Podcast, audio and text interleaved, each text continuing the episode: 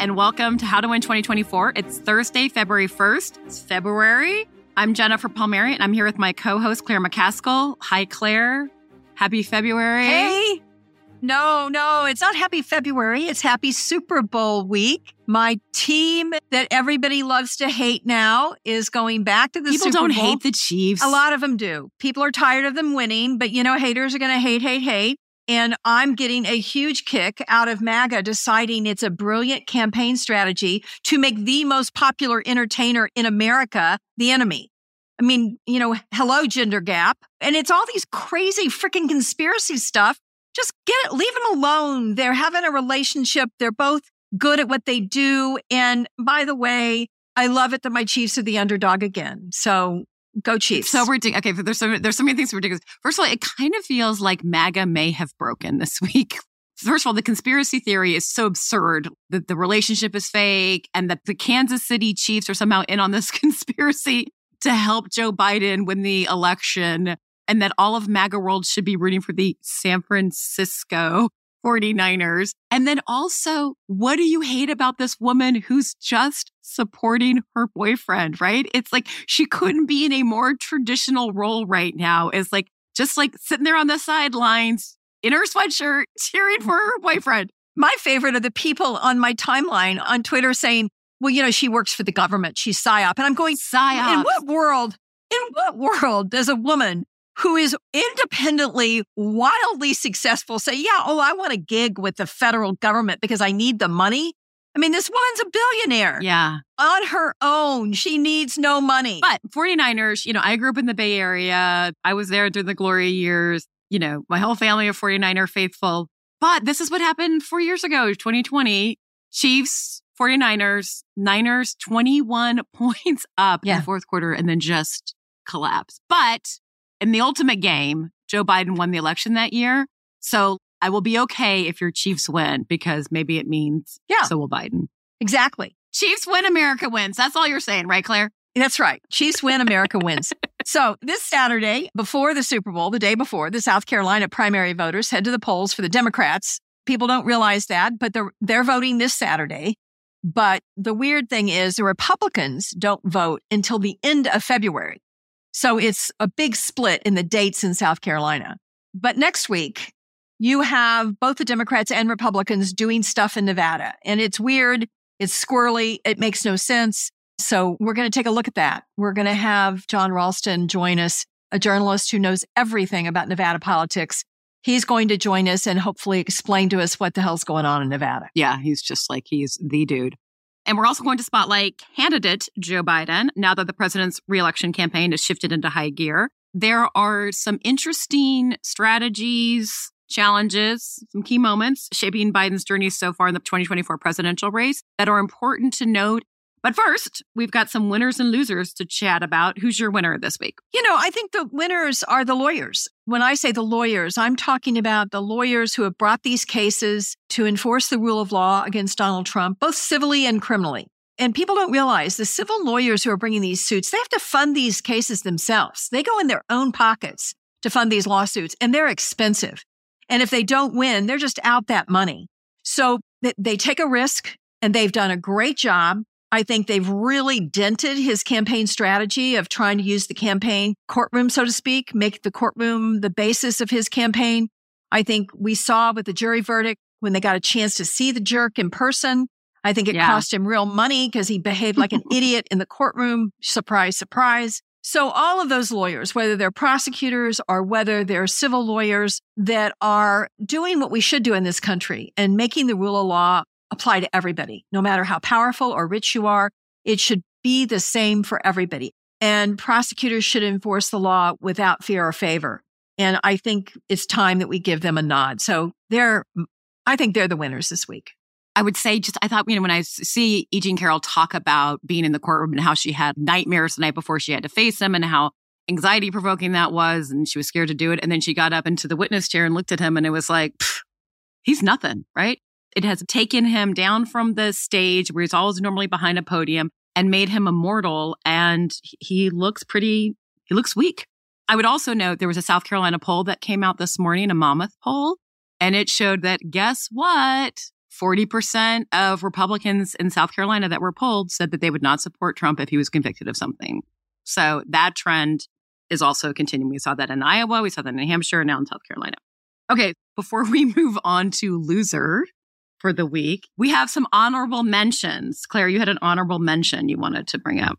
Yeah, I think Nikki Haley has finally figured it out, but it's just too late. The grumpy old men campaign. Um, I think that would work for her if she would have started it a year ago. But the ads are, I think, will be very effective. And I get the theme. The titles of some of the ads are stumbling seniors, basement buddies, and uh, trying to make them into politicians as if she isn't. What's your honorable mention? Liz Cheney, and she just has Liz Cheney has A plus trolling. And what I love is like she's super committed to it. So yesterday she just tweets, Taylor Swift is a national treasure. That's it. Just throw some gas on this fire. People are starting to like dial down on the Taylor Swift obsession. And Liz Cheney's like, oh, let me add my voice to this because that will like freak all of MAGA world out. But then also she just she went after Elise Stefanik. And again, it just shows like a lot of commitment. She last weekend, apropos of nothing, Cheney pointed out what Stefanik had said about uh, her Jan 6 statement. She put a statement out on January 7th, very critical of President Trump, very concerned about what happened on January 6th, 2021. And so then Stefanik deletes it. And then like Cheney comes back and it's like, she's deleted it. And then Cheney comes back another time and says, by the way, she's wiped clean all of the press releases from 2021 from her website. She just won't give up. You know, maybe Stefanik will be Trump's running mate, maybe not, but it just shows dedication that Cheney has to going after the MAGA team. And I'm super into it. So the losers, yeah, the losers definitely the House impeachment of Mayorkas. This is really distorting the Constitution beyond recognition. They know there's no high crimes and misdemeanors. Even conserv- even the Wall Street Journal editorial board and conservative people like Dershowitz and the, all the ones who have been MAGA, Turley, all of those yahoos. Yeah, all those all the lawyers that had been like it, how terrible it is. But no, this is just political posturing on their part. And if they get the votes, and those Biden Republican district people should be careful here. But if they get the votes to impeach, keep in mind this trial has to start right away in the Senate. It's a privileged action. So here mm-hmm. we have the government shutting down March 1st. Uh, yeah, we have right. all of that happening and they're going to have to drop everything and do a pretend trial of somebody who has done nothing wrong other than enforce policies that people disagree with. It is really bad. And it is really disappointing that the Republicans seem to all be on board for this. It'll, we'll see how it plays out. And Congressman Eric Swalwell, Democrat, who was on the Homeland Security hearing, he sort of crystallized a good pushback here. Here's sound from that. We just have to make it clear to the American people these allegations are really about one man's petty, petty grievances. He didn't win the last election. He was blown out by 70 plus electoral votes and 7 million plus popular votes. And now he has to continue the insurrection that he led on January 6th by trying to get rid of the Secretary of Homeland Security today so that he can worsen the crisis at the border and weaponize it rather than govern and solve it and a Republican congressman from Texas, August Pfluger. Here's what he has to say. This isn't a policy issue. This is failure to comply with laws that are on the books, which is why we are proceeding with the impeachment of Alejandro Mayorkas. And the, the other problem with this is that it just compounds the hypocrisy on the ridiculous border security bill machinations because they're saying they've always said that there needs to be a change and they're accusing Mayorkas of not enforcing policy. But then at the same time, they have said we need new legislation to have a more aggressive policy, which is on the table. And now they are opposing that legislation because Trump doesn't want to give Biden a win. And they're trying to impeach Mayorkas for not enforcing policy that doesn't exist because they won't pass it. Yeah, they're big losers. So we've got to take a quick break. But when we come back, Nevada expert and founder of the Nevada Independent, Jon Ralston, joins me and Jen for a look at the wild world of how Nevada is picking its presidential candidates. We'll be back in a moment.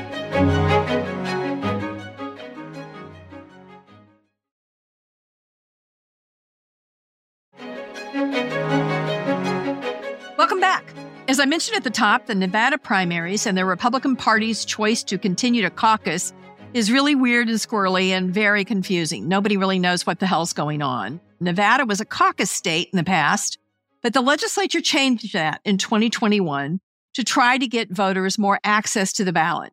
Sounds easy, but the Nevada GOP, read between the lines, the orange guy at the golf course, didn't like that.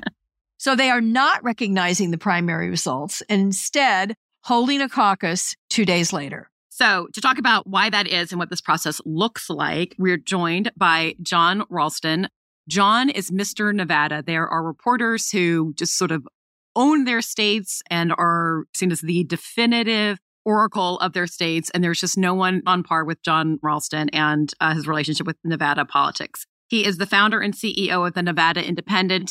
He's been covering politics in Nevada for more than 35 years. His blog, Ralston Reports, lives at the Nevada Independent. Follow it. It's the end all be all of Nevada politics. I've had some run ins with him in the past, but we're all friends now. Jon, thank you so much for joining us today. And I will just say that when I was in the Clinton campaign eight years ago, we got into a little trouble with Jon Ralston because we were not so sure we were going to do well in the Nevada caucuses. And so you did what you're supposed to do, which is you want to manage expectations. And so our press secretary, Brian Fallon, did an interview where he talked about how we could not do well in Nevada, maybe, or for reasons why we might not do well in Nevada, or maybe, maybe why Bernie Sanders would do better because it was a caucus state and it was going to be okay. We could survive and continue to win. And Jon Ralston just lit us up. He roasted your ass, is what he oh, did. He mm-hmm. roasted your ass as he should have. Oh, it was like it was. Oh, it was terrible. But um, I'm so glad that we're over our fight from eight years ago. Yay! I'm a little worried, Jen, that this is your revenge somehow, and I better be prepared for you bringing exhuming things from my past Not to get all, back at me. We deserved it. Also, by the way, we won the Nevada caucuses. We did really well. Hillary did really well. We won. It was like all good. So, like, explain to us what is happening next week because there are three different things, right? There's what the Dems are doing, and then the two things the Republicans are doing. So, can you explain what's happening? Well, uh, uh Senator McCaskill is correct in that nobody knows what the hell is going on, and I, I, I may be included in the nobody knows what the hell is going on. But I will tell you uh, this much: we were a caucus state, as you mentioned, for many, many years, and then after the disaster in Iowa in 2020 with the caucus, and then the Democrats here were going to use the same system. Harry Reid, the late Harry Reid, who controlled everything, as you know, mm-hmm. said, listen, we got to change this. We got to be a primary. And as you know, Nevada wanted to move up to first. And so being a primary would have helped in that way. So the Democrats controlled the legislature. There was a Democratic governor. They passed a bill to change it to a primary. But there was bipartisan support for that, by the way. Mm-hmm. Republicans voted for it in both houses. Now, not a majority of Republicans, but they did. And then suddenly the Republicans said, we're not going to do this. Uh, we're going to have our own caucus. And the, the question was, why were they, yeah. were they going to split away?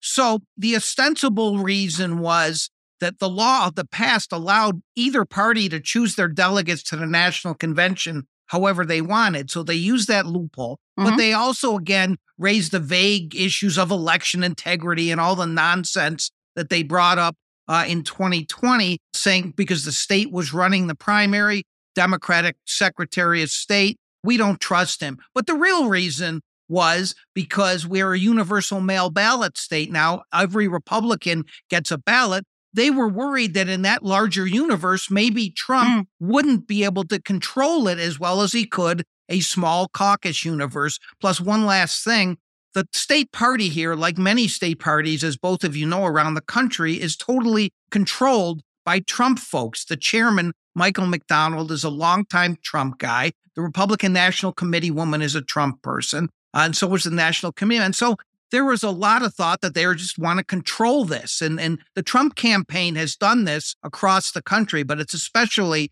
true in Nevada. So let me ask a couple of questions here. I'm curious how you think Trump is doing in the state overall versus Biden. I'm curious about how the Democratic Party is going to do out there with the giant hole that was created with Harry Reid passing. He always had it organized and funded and highly professional. And I know there was a huge schism in the leadership of the Democratic Party inside of Nevada. And then the other one I'm really curious about is how's Jackie Rosen going to do? Wow, you asked a lot there. You've probably seen some of the recent polls that show Trump beating Biden in Nevada. The New York Times did one a couple months back that showed him up double digits, and the Morning Consult Bloomberg poll showed him up by eight points this week. I don't think either of those are right. But I will tell you, and I wrote a piece in The Atlantic about this, the Democrats are worried about some of the shifting demographics in Nevada that make this more in play for Trump than it was eh, when, when Biden won by two and a half and Hillary won by two and a half, identical margins, which are smaller than the margins that Obama won here. So they're concerned. And, and so I, I think, you know, the, the state is a toss up. We're one of the six or seven states, you know, eight states maybe that will determine the election. It's going to be close, but the Democrats here are concerned. What's that about, Jon? When you say demographic changes, what are the demographic changes? Well, there's been an explosion of independent voters in this state. The Democrats mm-hmm. used to have a very large margin in registered voters. That has dropped below 2% now. It used to be up almost close to double digits at times that I've covered it. And, uh, you know, these independents, they're, they're hard to find. Are they new independents? Are they new people who moved to the state? Or are they people who've been there and now they've become independent? It's a really good question. And it's not that clear because a motor voter law was passed that if you don't register to vote with the DMV, they default you to nonpartisan. And so they're trying to get a handle on, you know, this is metaphoric, not literal dead voters. They're never going to vote. They don't even know that they were registered. And there's probably a lot of those. But the key to the 2022 election, as you both know, Catherine Cortez Masto holding on by only 8,000 votes was the Democratic machine. And this will get back to Senator McCaskill's question, was able to target those independents that they thought were actual Democrats. One of the reasons that Adam Laxalt lost that race is they ran a base election, didn't pay attention to the independents. The Reid machine is still intact. Rebecca Lamb, who both of you probably know, is one of the yep. best political operatives in the country. She keeps saying she's going to retire mm-hmm. after the exhaustion of the political campaigns that both of you know, but she's still back and, and, and she's very much involved. And so that the machine is still there. The problem that they have with Harry Reid not being around is he was able to fund that thing, right? He could he could make 10 phone calls in an hour and, and get millions of dollars. They don't have that anymore, so that's a little difficult. So uh, it's still there. It's formidable, but what the Republicans have this time that they have not had in the past, as you know, is a Republican governor because Joe Lombardo managed to squeak by by one and a half percentage points last time, and he is building his own infrastructure. Mm. Uh, and and is it the Reid machine? No, but it's at least something. And because of the incompetence of the state Republican Party in the past, they have not been able to mount any kind of challenge to the Reid machine. Now they have one.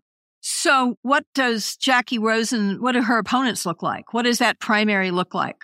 So that's the other thing that people tend to forget when they look at Nevada as a purple state and they see Jackie Rosen is in trouble and all the rest of it. Candidates matter. Both of you know that as well as anybody. Adam Laxalt was a terrible candidate last time. People don't realize how bad he was. If they put up anyone decent, you know, someone who didn't say on tape Roe versus Wade was always a joke, uh, they might have beaten her. So Jackie Rosen, as you know, has not been in politics nearly as long as Catherine Cortez Masto, but she's learned a lot. She's a quick study. She's put some good people around her. She'll have the Reid machine around her. The problem the Republicans have is that the National Republican Senatorial Committee's chosen person is a guy who has barely lived in Nevada very long mm. and has never won a race, either in Texas, where he used to live, or here, a guy named Sam Brown but they are confronted with the alternative of a guy named Jim Marchant, who almost became Secretary of State last time and is one of the worst election deniers, conspiracy theorists in the country. They are petrified, the NRSC, that is, that Marchant wins that primary because he's a MAGA guy and that Trump might endorse him. If that happens, Jackie Rosen is safe because the Republicans won't spend another dime here because he has no chance to win. Sam Brown uh, has a great story to tell. He's a veteran who was badly scarred during his service, and he has built up some support. But he's no formidable candidate on paper. But we are a purple state. Anyone with an R after his or her name who is not Jim Marchant has a chance. When are your primaries? Yeah, explain this and explain what happens next week, Jon, because it's so confusing, like the Democrats and the Republicans both. The primary for the U.S. Senate is in June, but the primary next week, which of course is just on February 6th, and then the caucus is on February 8th, you know, the early voting has already started. Mail ballots have been returned. More than 110,000, I believe, people have already voted in the primary. And that's both the Democrats and the Republicans are on That's Tuesday, combined. February 6th. And there's already early voting. The Vice President Harris was there over the weekend to kick off early voting, right? And Haley is in the primary and Trump is not, the Republican primary. That's correct. When the caucus was first announced, and they did something else I should mention, people should know with that caucus. They created an extortion fee for candidates. They had to pay $55,000 to be on the caucus ballot and also agree not to be on the primary ballot. And so, this is for the Republicans. yeah,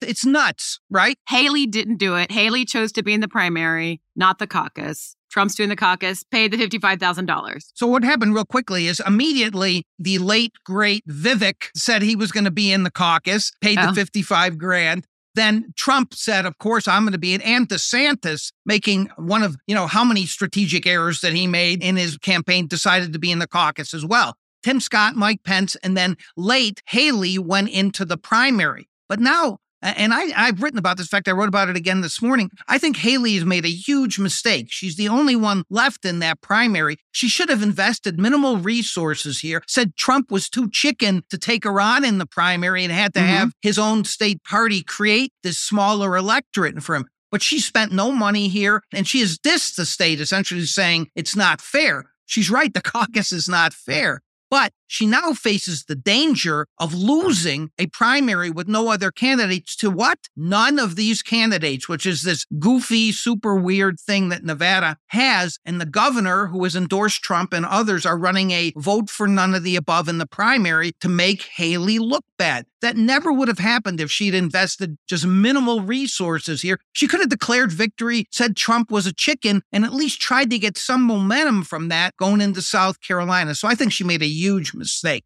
Not as big as Clinton in 08 here, but big. We won. we won. Sounds like she needs the Jon Ralston We Matter lecture. exactly. Exactly. So that's really interesting stuff. And I think it's one thing we haven't talked about enough on this podcast is the effort that Trump has made behind the curtain to rig the primary system to his benefit. The winner take all states are going to decimate her. Uh, Haley cannot survive the winner take all. And he was busy over the last four years converting many of these states to winner take all. One last question for you, Jon. Tell us about the laws in Nevada as it relates to open primaries. Can a Democrat vote in the Republican primary in June for the primaries for the Senate? Can Democrats go in and vote for the bad candidate if they want to, or is it a closed primary state? Closed primary state, but with same day registration. And so you can register as a Democrat or a Republican, despite what party you might be at the time, and then vote in the primary. There have been talk of campaigns to do that in the past. It's never happened. But you can't vote in the primary and in the caucus. You can vote in both. I mean, Oh. you want this to be even crazier? Yeah, you can vote in both. In fact, the Trump campaign said that the Secretary of State was guilty of what they called election interference because there is a warning on the primary ballot that you cannot vote twice. So they said that they were trying to suppress the caucus turnout, which of course is nonsense. State law says you have to print on the sample ballot that you can't vote twice. They're two separate elections, though. So that's Okay. how Republicans can vote twice and they can't see you, but Jen is shaking her head. And that is what I have been doing for the last year or so watching this. It, it gives new meaning to what happens in Vegas should stay in Vegas. You know. Something like that. I mean, that's ridiculous. Yes. All right, yes. we're gonna let John go, but let me make sure that we understand all this. On Tuesday, February 6th, there is going to be a Democratic primary and a Republican primary. Joe Biden, Kamala Harris are on the ballot. They will presumably win. They will accrue delegates to becoming the nominee. Nikki Haley and I don't want any of the other ones are also on the ballot on Tuesday. It doesn't matter what happens there because that is not the sanctioned Republican contest. The sanctioned Republican contest happens on Thursday, February 8th. It's a caucus, and whoever wins the caucus will accrue delegates, winner take all for the Republican nomination. Trump is on the ballot for the caucus, and Haley is not. Is that correct? All of that is correct, except I would quibble with one thing that you said Oh. that a lot of people are saying, oh, which is that it doesn't matter. The primary doesn't matter. Okay. I would argue, Oh and boy, you I know this I better. can't than- believe I said that. no, but you didn't say those exact words. But you said it doesn't count. But it could have counted in the sense of Jen, you know this better than anybody. You went back to 2008. Delegates don't matter nearly as much in these early states as getting the narrative, getting momentum Right. going. Going into South Carolina, she could have got some momentum going Yeah, to South Carolina. we Yeah. have 26 delegates out of the 12, 15 needed, but a win in Nevada going into South Carolina where Trump is beating her by a lot, maybe that could have flipped the script. I know it's a long shot, but do something. Don't do nothing. Yeah, I think you're absolutely right. But I think she's made a lot of mistakes, like not campaigning against the guy she was trying to beat. That's kind of like politics 101. I mean, I don't know how dumb you can get. So we have one last question for you before we have to let you go. First, we're very grateful that you took some time with us. Uh, you are the guru out there, and we all respect that. So who you like, Chiefs or 49ers? Ooh, This is a very painful question for me to answer because I am a lifetime, meaning more than half a century Buffalo Bills fan. Oh, and I'm still getting over the Chiefs beating them. But I think the Chiefs are going to win. There you go. From your mouth to God's ear. I mean, I'm a 49er fan, but you know, like I said before, last time this happened, the Chiefs won and so did Biden. So I'll be happy with whatever. Jon I will see you next week in Vegas. Looking forward to that. All right. Thank you so much. Thank you so much, Jon. Thanks for having me. Jon Ralston, founder and CEO of the Nevada Independent. Uh, thanks so much for joining us today. We're going to take a quick break, but when we come back, Jen and I want to spotlight candidate Biden. He has stepped onto the scene this week and he is getting tough. Stay tuned.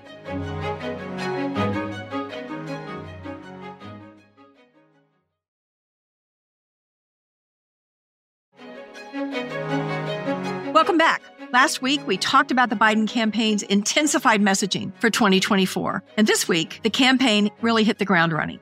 Biden heads to Michigan today after stops in Wisconsin last week and South Carolina over the weekend. What stands out to you, Jen? What's going on here that really is going to make a difference in terms of him winning in 2024? So I feel like there's a combination of things. First of all, he personally, Biden, is aggressively going after Trump. the word Trump comes out of his mouth, right? And that for a while, that was not true. And that started in January. And then you see he is doing this from the podium, but also his team, the rapid response team on Twitter. Again, I've talked about this before. It's the Biden Harris reelect account. It's very good. Like there is no time that goes by if Trump says something crazy or a Democrat said something helpful that these people are not pumping it out. And it's not cringy. It's smart. It's sort of in the Biden ethos, but it's punchy and good. And it bothers Trump. It's getting under his skin. But the president was in South Carolina over the weekend. He had a pretty fiery speech taking aim at Trump. It's a level of aggression we haven't seen before, but it suits Biden. And he was talking about, you know, this like where Biden really gets worked up is when Trump goes after veterans, right? And so we had this clip from President Biden on Trump refusing to visit Paris Cemetery for fallen American soldiers.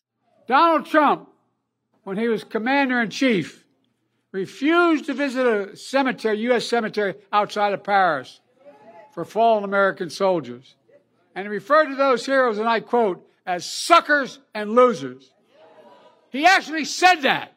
He said that. How dare he say that? How dare he talk about my son and all of us rest like that? Look, I call them patriots and heroes. The only loser I see is Donald Trump. So there's a combination of the campaign being punchier, him going after Trump in a big way, the stronger stance on the border. I feel like Trump is now responding to Biden on that. And that is a big change. That puts Biden on the offensive on the issue that where Democrats are the most vulnerable, right? I don't think Democrats can win on this issue, but you can neutralize it. You know, and then of course you have Haley who's punching Trump and the court cases that are going against Trump. And so he just seems weaker.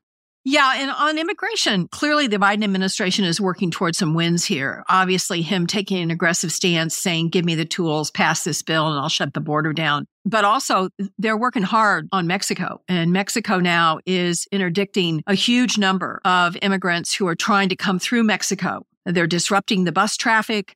They are deporting mm. people. They're not allowing them to go through Mexico to get to our southern border. And they've already had an impact. The numbers are way down in January because of what Mexico's doing. So if he can actually show how the numbers go down between now and when this advertising ramps up, you're right. He's never going to win on immigration, but he can take the sting out of it. Because Yeah. the numbers have been overwhelming and most Americans are upset about it. So we can't ignore it. I think a lot of people in our party, especially those on the further edges of our party on the left, want to ignore that this is an issue to the voters we have to have to Mm. hold the White House. and this is like what I said earlier about how it feels like MAGA sort of breaking down. Immigration, which has been this biggest vulnerability, they've gotten themselves, the Republicans, House Republicans and Trump have gotten themselves so wrapped around the axle on this. It's becoming apparent. You know, it's like a combination of like when Trump runs in with the House Republicans, that is where things really start to break through and people see like, oh, wait, they're completely full of it. They have no intention of solving this problem. They're compounding it by trying to impeach Mayorkas. They're not getting anything done. And this is all looping back to Trump in a way that he used to not be the establishment guy. He used to be able to distance himself from the dysfunction in politics. And now he's owning all of it in a way that he hasn't before. So I feel like that's also helping Biden. And then the other thing I've noticed, Claire, is they've gotten the president out from behind the podium some. But what they're doing is he'll go to a city, like he went to Wisconsin. He did a speech talking about infrastructure, went to a bridge, but then he also went to a small business that's going to benefit from the bridge being built because it like gets some traffic. It was a brewery. And then they released a video of the president at the brewery talking with the brewery owners, just mingling with the customers. It's beautifully shot. He looks good. He looks strong. He looks like a human. And then they put that out on social. And so they are putting the president in the settings that, where he looks the best, doing things that Trump doesn't do. And then they're being really aggressive about how they share all this. So this is the earliest a general election, earliest a campaign has gotten staffed up. Everybody was complaining in late 2023 that the Biden team is behind the ball, but they are staffed. They are doing smart things. It's starting to break through. But that is just the way he is, what their events look like and how they're using the footage from them. It's a big change. It's a big deal. Yeah, and they're starting to reserve $250 million of advertising. That is a record amount that the campaign will be deploying. And he's continuing to tout his accomplishments, which I don't think they Yeah. can ignore. Uh, let's listen Yep. to Biden talking about his wins. Folks, the bottom line is our economy has grown more in the last six months than it ever did at any point in Trump's entire four years in office. 800,000 new manufacturing jobs and counting. Good paying jobs. Record unemployment, including the lowest levels of black unemployment ever recorded in American history. 40,000 projects across America and counting rebuilding our roads and our bridges, affordable high speed internet everywhere in America. We passed the most significant gun safety law in decades. Promises made and promises kept. So most of his comments at the South Carolina Democratic First in the Nation celebration dinner, most of the president's mm-hmm. comments centered on his economic achievements. And you can bet your bottom patootie that he talked about those things that polled really strongly, particularly among the voters. We have to get enthusiastic and make sure they remain enthusiastic. Decreasing inflation, providing stimulus checks back in the dark days of COVID, ushering in the lowest wealth gap in 20 years and 14 million new jobs, record mm-hmm. number of new jobs. So I think it's a two punch. It's going after Trump for being a big loser and touting the accomplishments, which are real. Whether it's the infrastructure whether it's all these economic indicators that are positive, and you see consumer confidence now going up. Yeah. If he can Big stay on this trajectory, Big that's a really big deal. I think it looks really good. So the Biden campaign is off to the races in earnest. And I give my stamp of approval. I think you give your stamp of approval Yeah. that they're doing this now in a way that makes a lot more sense. Yeah. Of course, if I were them, I, I would be freaking out. I'd be like, oh no, it's only February. We don't want to be doing this good in February. We want to be doing this well in September. You know, there'll be ups and downs and the economy will, do, you know, something will happen and gas prices will spike. Da, da, da. But it's like, are you doing well with the things that are in your control? Right. Right. And so like right now they are doing well with the things that are under their control. So that is what you got to do if you're going to win. There you go. Thanks so much for listening. As always, if you have a question for us, you can send it to how to win questions at nbcuni.com or you can leave us a voicemail at 646 974 4194 and we might answer it on the pod. And this is new. You can now subscribe to MSNBC's How to Win newsletter for weekly insights from the network's cadre of analysis like me With the drama this election season heating up, now's the perfect time to get expert analysis on key races sent straight to your inbox. So visit the link in our show notes to sign up. This show is produced by Vicky Vergolina and Jessica Schrecker with production support from Ivy Green and Jamaris Perez. Catherine Anderson and Bob Mallory are our audio engineers. Our head of audio production is Bryson Barnes. Aisha Turner is the executive producer for MSNBC Audio and Rebecca Cutler is the Senior Vice President for Content Strategy at MSNBC. Search for How to Win 2024 wherever you get your podcasts and follow the series.